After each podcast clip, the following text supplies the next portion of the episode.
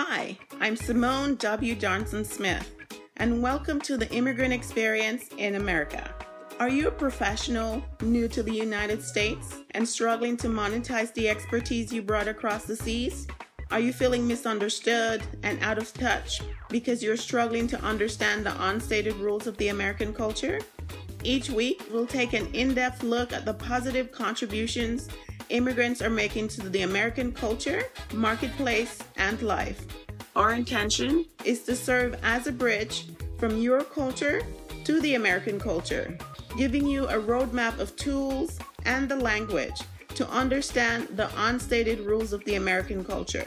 Let's get started. Welcome to part two of the previous episode. And there is so much to cover because lately I have just been wanting and realizing just how much of our ancestry from Africa, yes, there's been so much scattering of our people across the world and so much has been lost. But there is so much also that has either been destroyed or stolen or hidden from the African continent and our ancestry that needs to be told because the only view a lot of people have of Africa is poverty, famine. I mean, you hear everybody nowadays saying it's I, I don't really know the true statistics or the, the facts about it, but they're saying Africa is the only continent now that is can like feed the rest of the world because there's so much resources on the continent. But you would never know that because of the portrayal of the continent in the media. And so I'm just Absolutely. hoping that there's more. I saw Idris Elba meeting with the, is it Prime Minister or President of Ghana recently, wanting to bring in some filming into Ghana and other parts of, I think he mentioned South Africa as well. I think it's long overdue for the Black world to be portrayed in a positive light and more authentically, and the truth about the value and beauty that we add to the world to be really be captured by yeah. us, right? Because it's always going to be misconstrued and painted in a certain light when you get other people in there. It needs to be led yes. by Black people.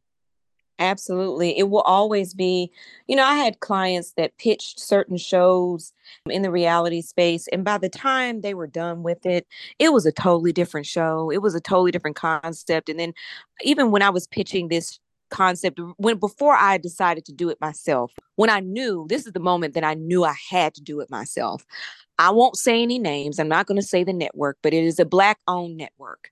And I had to pitch this concept to five, I'm just going to be transparent. It was five upper middle aged white males. And this panel told me that black people did not want to see positive images of other black people mm-hmm. that middle class black female college educated this was their as i asked them what their demographic was this was their demographic middle class college educated black female age 25 to, to 55 would not be able to relate to seeing educated black people living abroad sort of I won't say low cl- conflict because they're high stakes. It's just not that negative formula of Black people fighting each other. And they said that they didn't think that that's what the demographic wanted. And I said, well, so you're going to tell me that I won't relate to myself because your demographic is me. Mm-hmm. Your demographic is everyone that I know. And so you, panel of upper middle aged white males, are going to tell me what we want. That's what happens. They are telling us what we want, or what they want us to see, and not always our truth. And we are the best curators and the best navigators of our own narratives. And we have to take charge. You know, it's, it's funny because people tell me all the time, oh, your show should be on mainstream television. And I, I, do count it a success that is on Amazon Prime, that, you know, it was accepted because they don't accept everything. It's not YouTube. You can't just put anything in terms of getting the show out there, it was something that I knew I had to do as an indie filmmaker because no one else would do it. And then for those who did have a conversation with me and wanted to, they wanted to change it. They wanted to make it into, you know, this sort of ensemble cast that had conflict with one another. And it's not as though our show shies away from conflict. That's not real. You do have misunderstandings in life and not everybody that you meet on the expat journey you're going to always agree with but it's the way in which we are depicted of how we navigate even the simplest misunderstandings become such a toxic stereotype of of of how black women and black men navigate change and navigate conflict of life that they take it and they pervert it. And i just know of so many black people in in various cultures that are tired of that that want some variety there are plenty of people that love that there's a show for everyone. The problem with black led cast and shows is that we don't have any diversity. We are not monolithic. We don't all handle conflict the same way. And yes, especially in places like Africa. I mean, we're going to Cape Town and Johannesburg next month. I used to do a travel vlog called Where in the World is Juanita? So I'm going to shoot a couple of episodes of that while I'm out there, just because if I don't show that experience through my own lens, then you'll continue what the media has done to Africa is painted as though it is this horribly impoverished, you know, place where you shouldn't want to go. Are there issues in Africa, in various countries in Africa? Sure. There are issues in various countries in America. You know, California has one of the highest homeless population statistics in the country. There are problems everywhere, but I think the perversion of those problems and how they're depicted in a particular place, and like you said, the redaction of our own history, the redaction of even where we come from, because in in landing in America, it's funny um, on the show this season i had an ex- cultural exchange scene with one of the indigenous tribe members of taiwan. Taiwan has indigenous tribes there. And we talked about and and I, with one of my friends who is is haitian. And we talked about this experience of having your history repressed uh, for a while, Taiwan would not allow the Taiwanese indigenous tribes to, to use their own language, their native language, and it was almost eradicated. One of the members asked me, Your grandparents, were they allowed to speak their native tongue? And I said, Well, my great grandparents were former slaves. And so, no, when our history was intentionally erased when we arrived on the ship. Uh, and I traced my history on my maternal side to the first slave that arrived in the port in Maryland. Amazing. And where she came from, I will never know. I'll have to do an ancestry DNA and trust that that's accurate, but I will never know. We were not allowed to continue with our native language, or your tongue will be cut out. You know, it was very barbaric, very harsh, very cruel, very intentional in terms of erasing. Because when you erase history, you erase identity. When you erase identity, you almost tap into purpose and worth. So, having the job and and sort of the responsibility of rebuilding that. I, I love what Idris Elba is doing. I love what a lot of uh, black uh, creators are doing to sort of rebuild the image of African con- countries because for so long we had the commercials that ran in America, you know, for 99 cents a day, you can help this poor child. And all you saw were poor children who were homeless with flies flying around them. And mm-hmm. that was Africa. That was intentional. That was all that you saw. And undoing that narrative will take time. It will take just as much intention that put that narrative into place. It'll take just as much care and time to undo it. But I do believe that there's a strong wave and movement of consciousness and awareness, the same way that there's a strong move and wave and desire to see us in a more diverse, authentic portrayal uh, within the unscripted genre. I'm hoping that this show does uh, what a different world did for us in higher education and how we saw ourselves and opportunity and potential. I hope that this show does for us in normalizing us just being, you know, in in, in various spaces. So that's the goal. I think we each, as creatives, have the responsibility and certainly the opportunity to do what we can to make a difference, to put a groove uh, in the stair step, if you will, towards that diverse depiction and honest depiction of Black people. So that's that's the goal.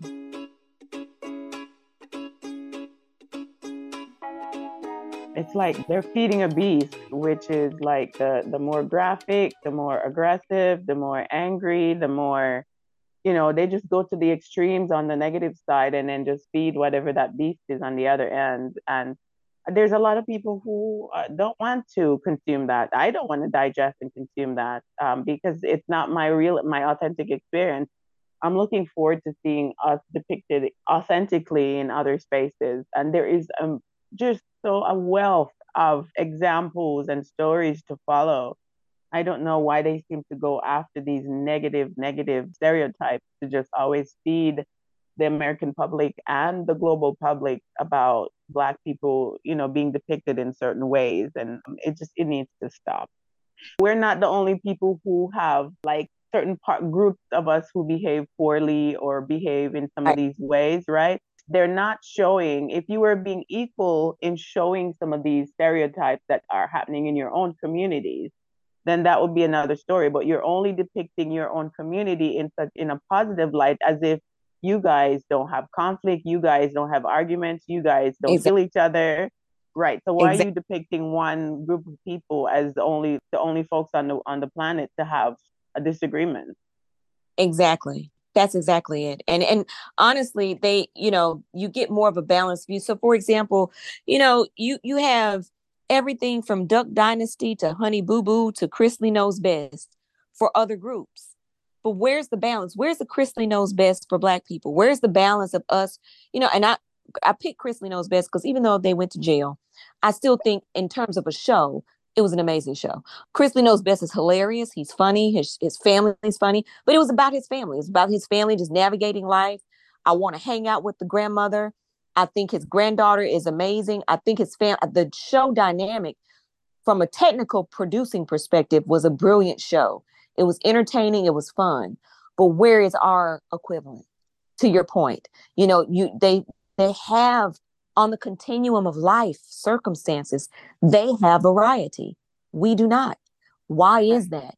What is the agenda in doing that? Why is that being done? And what happens when that is being done is that to the majority of the world, then, when you continue to only show us in one vein, in one light, then you create the stereotype that is not only insulting, it's dangerous because that is often how we are mishandled in global settings.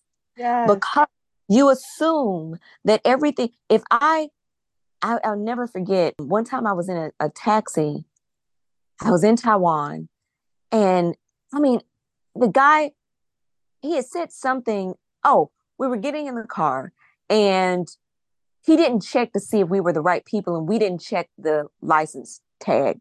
So we got in the wrong car. And he was about to take off and we, and I said, "Oh, we're going to this place." And he said, "Oh, wait, you're you're in the wrong car." I said, "Oh, I'm sorry." And the way that he snapped and we couldn't it's almost like we couldn't say anything. Even I'm sorry was taken as hostile. Why is that? You know, why is it that as soon as I open my mouth, you assume that there's some hostility with it? And all I was doing was trying to apologize. Mm-hmm. I think in society in the world, we are being mishandled, misjudged because our humanity has, has been extrapolated from us as human beings. And when you remove humanity from a, a group of people, that's how you can put your knee down on the neck of somebody for eight minutes until they die on camera and then still have a question about whether or not it was justified, whether or not it was or wasn't okay. That's how that happens. And I know it sounds extreme, but it's not. Because when you put forth these these stereotypes become dangerous. It removes an act of humanity from an entire group of people. You paint them one dimensional. You remove any kind of ability to relate to them because who can relate to only one dimension of a particular group you it's not relatable you relate to other people it's, it's funny because the american bar association for attorneys years ago came up with this phrase for black women and they did a study as to why black attorney female attorneys were not making partner they weren't going on to higher positions in companies and they called it the living room locker room factor and that is absent for black women in the sense that there's no living room factor with the majority of those who are in power being white males. So there's no living room factor in the sense that I don't remind you of someone that will be sitting in your living room. I don't remind you of your mother, your sister, your aunt, a friend, somebody that would sit in your living room. There's no locker room factor because there's no male commonality. You know, we're not going to sit in the locker room and talk about sports. So there's no gender commonality of maleness in in how they relate to us. So you get that, and then you get a group of people that is just extremely unrelatable to them. When you remove that, you remove empathy, you remove the ability to to see yourself in their shoes, you remove humanity. And when you do that, it becomes dangerous because it's, they become objects and things and not people. Part of my struggle has been I came into this country after high school, but I have struggled, Juanita, to fit in with the native Black American population. Mm. And I speak too proper. I'm trying to be white. If I do my studies, if I if I go to school and do what I'm supposed to do, I'm trying to be white. If I go to work and I speak to everybody, I'm not in supported of the black people because I'm speaking to the white folks in the office. I am so confused. I'm so confused. I mean, like I I mean, can you not walk into a space and have purity of spirit to just be experience everyone in that space? You have to now like be on a certain side. If I don't speak a certain way, then I'm not accepted. I'm not I'm not black or it's it's been quite a journey, I have to tell you. And I'm really concerned about my daughter being raised here because I don't know the fact that we've been able to send her to private school, like what sort of group are they going to put her in? Is she going to now be stereotypes of uh, stereotype of uh, trying to be white or something else just because she speaks proper or she she's smart? I mean, it's it's just like this underlying tone of like, you know, what why does black have to be equated to mediocre? In my mind, I'm like, who's she been hanging around? I've never had. It was so weird. Is that I've I've heard this before what city were you in? I've just never experienced yeah. that. And as you can hear, for I, that's just not my norm. That's not because I mean nobody gets to be a corporate expat without an extreme level of professionalism and aptitude in terms of their career. So I don't know of any black people that hold those values. Every corporate black person that I know, but then again, now mind you, I am in spaces with vice president and and directors and lawyers and doctors. I don't know of Black people that really truly hold that mindset and that ideal any more than, like I said, you know, there's there's a if if you want to believe that Yardie is the only genre or the only culture of that which is Jamaican, you'd be poorly mistaken. you know, right. but right. I don't but some people that's all that they experience. I've never experienced that. And I don't think that I speak with a particular vernacular that would be considered urban per se. I mean, I came from inner city in Chattanooga, Tennessee, and I don't have a single friend that I've grown up with in high school. In my high school, we still travel together, we still hang out with each other. Social economically, we are very diverse in where we are in life. I've never had anyone say you're talking white. Never. I've never mm. heard anyone say that. I don't know if it was a different aspect that they were picked. I don't know because I can't speak to your experience. Where were you growing up? Like, I just, I'm so curious. Like, where did this happen? I spent part of my time in, in Kansas City, Missouri. And I just remember being on campus and trying to really just be a part of the Black Student Union and just not being accepted. And then I moved to the DC area and mm-hmm. and then I lived in Philadelphia for a short stint there, and and then I lived in Atlanta for a, a period there. And I tell you, it has been, I have never felt accepted, and really? I and I was even talking to one of my older Jamaican uh, uh, lady friends, and she was telling me how when her son was in school, she realized that when he was in high school, is as if his white friends or friends of other ethnicities would not accept him until he started acting thuggish and started talking in a certain manner. Like if he spoke too proper, they didn't know where to place him, right? And it's like that's what they were fed from the media. And so he mm-hmm. started behaving in a certain way. And she's like, Why are you speaking like that? Or why are you behaving this way? This is not you. But it's as if they have this perception of what blackness is supposed to be, and you have to fit into that, or they're uncomfortable with you. And it's not just with other black folks. I have had white folks not know what to do with me because I speak Spanish or that I speak, you know, I, you know, I'm educated. They don't know which box to put you in. Yeah, or even like recently had an experience with a Mexican girl who we went to um we went to South Carolina and we went to one of the plantations and they had a film that they filmed like um, this movie there. So it was pretty popular, like a huge, huge property. And I mean, they actually wanted me to kind of walk around in pity. I don't really have that experience. And it's it's just like I just I don't get that. I'm like, I'm not gonna walk around being angry as a black person and you expecting me to walk around just be angry because of slavery because I don't know, I didn't have that within me and I guess they were expecting me to to express that and it was just it was so weird to me about the, the expectation of other groups that I have to fit into a certain stereotype of blackness. I had to you know like if if I if I came into a room and I was too joyful or happy or excited because of an achievement or if I show that I'm smart it's like that you like you get like this vitriol from people like you're supposed to be quiet. And i don't i never really got that. It's just it's crazy.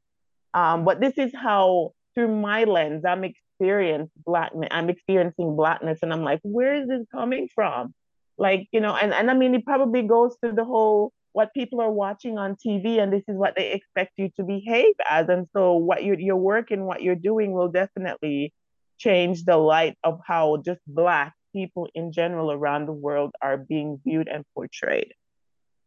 I hope so. And I, I think too, sometimes it's interesting because when we were doing the uh, when Black Lives Matter was happening, we showed that in season one, and Taiwan had this rally, and I was actually working with the founders of the Black Lives Matter Taiwan movement, and they decided not to move forward because of this reason of what you're expressing in the sense that everybody's blackness is not the same.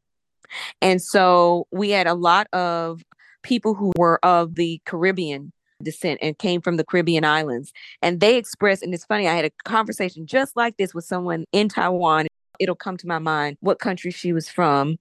It wasn't St. Lucia, or was it? It was one of the Caribbean islands. Her expression was the same in the sense that she said, you know, with Black Lives Matter is so American African American centric and what you're focused on and the causes that you have.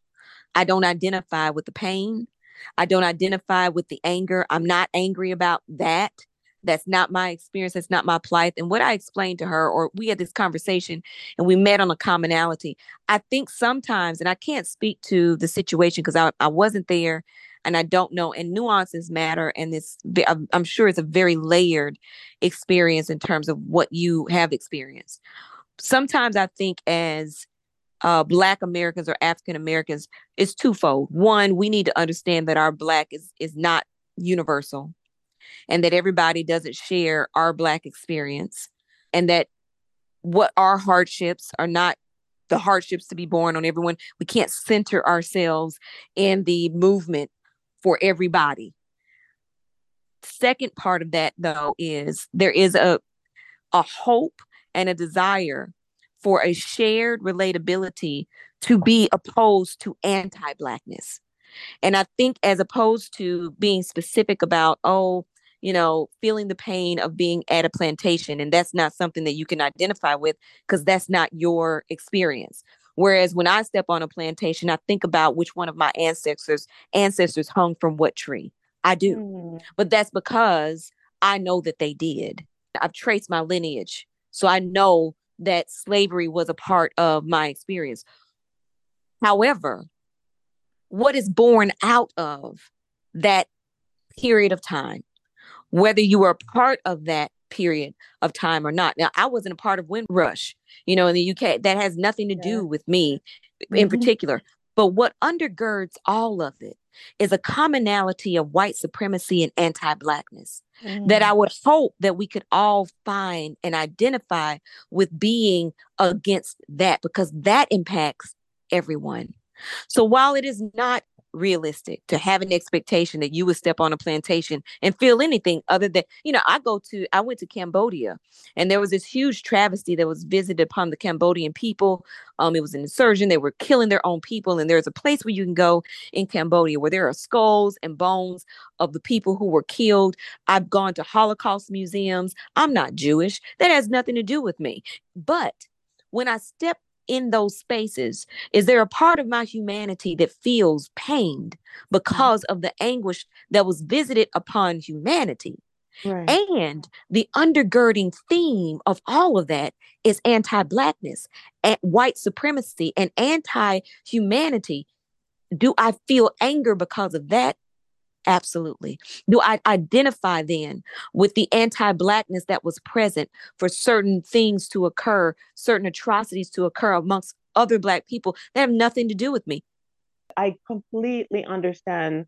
And I think it's just now that the brutality of the systems that have existed here, that I think a lot of people who come in and other Blacks who come into the United States are not educated on the reality of what that was like right? Yeah. It is literally just in the last five years that I have realized just how systemic racial issues were. Like, because for me, when I first came in and somebody would be mean to me, I it's not a conversation that we grew up having, like literally. There is colorism in the Caribbean, but yeah. I don't think the type of racial conversations and stuff that we see here happens on our TV or in our everyday conversations. And so for me, I would first jump to, oh, this person is rude or mean.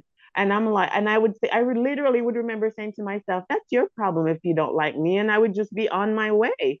I realized just how systemic the issues that I was feeling and couldn't put my finger on.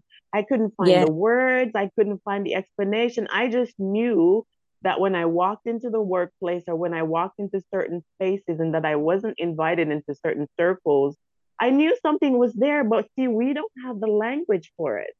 And it's not that we don't relate, it's literally honestly because we don't have the narrative to explain what is this thing that I'm experiencing. I know something is wrong.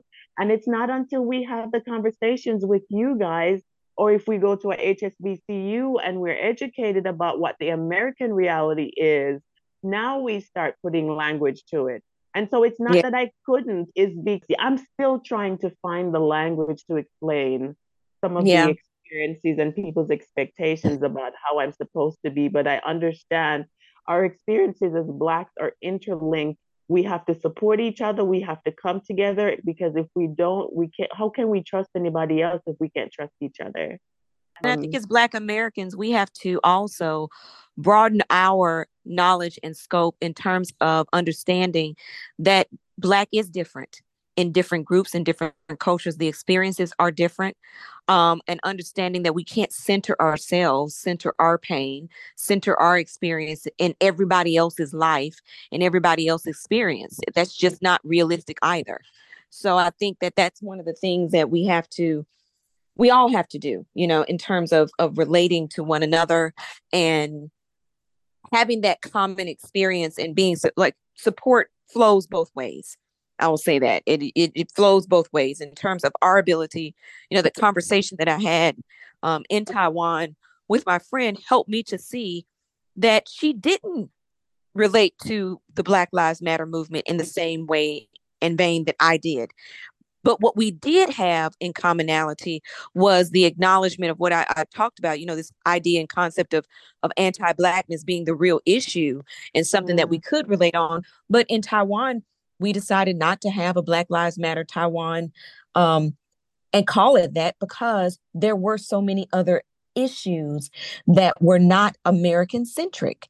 That if you're going to deal with the issues for Black people globally, you have to acknowledge cultural differences. You have to acknowledge exactly what we're talking about today. And we all have to come to a meeting place in the middle to acknowledge that it is different.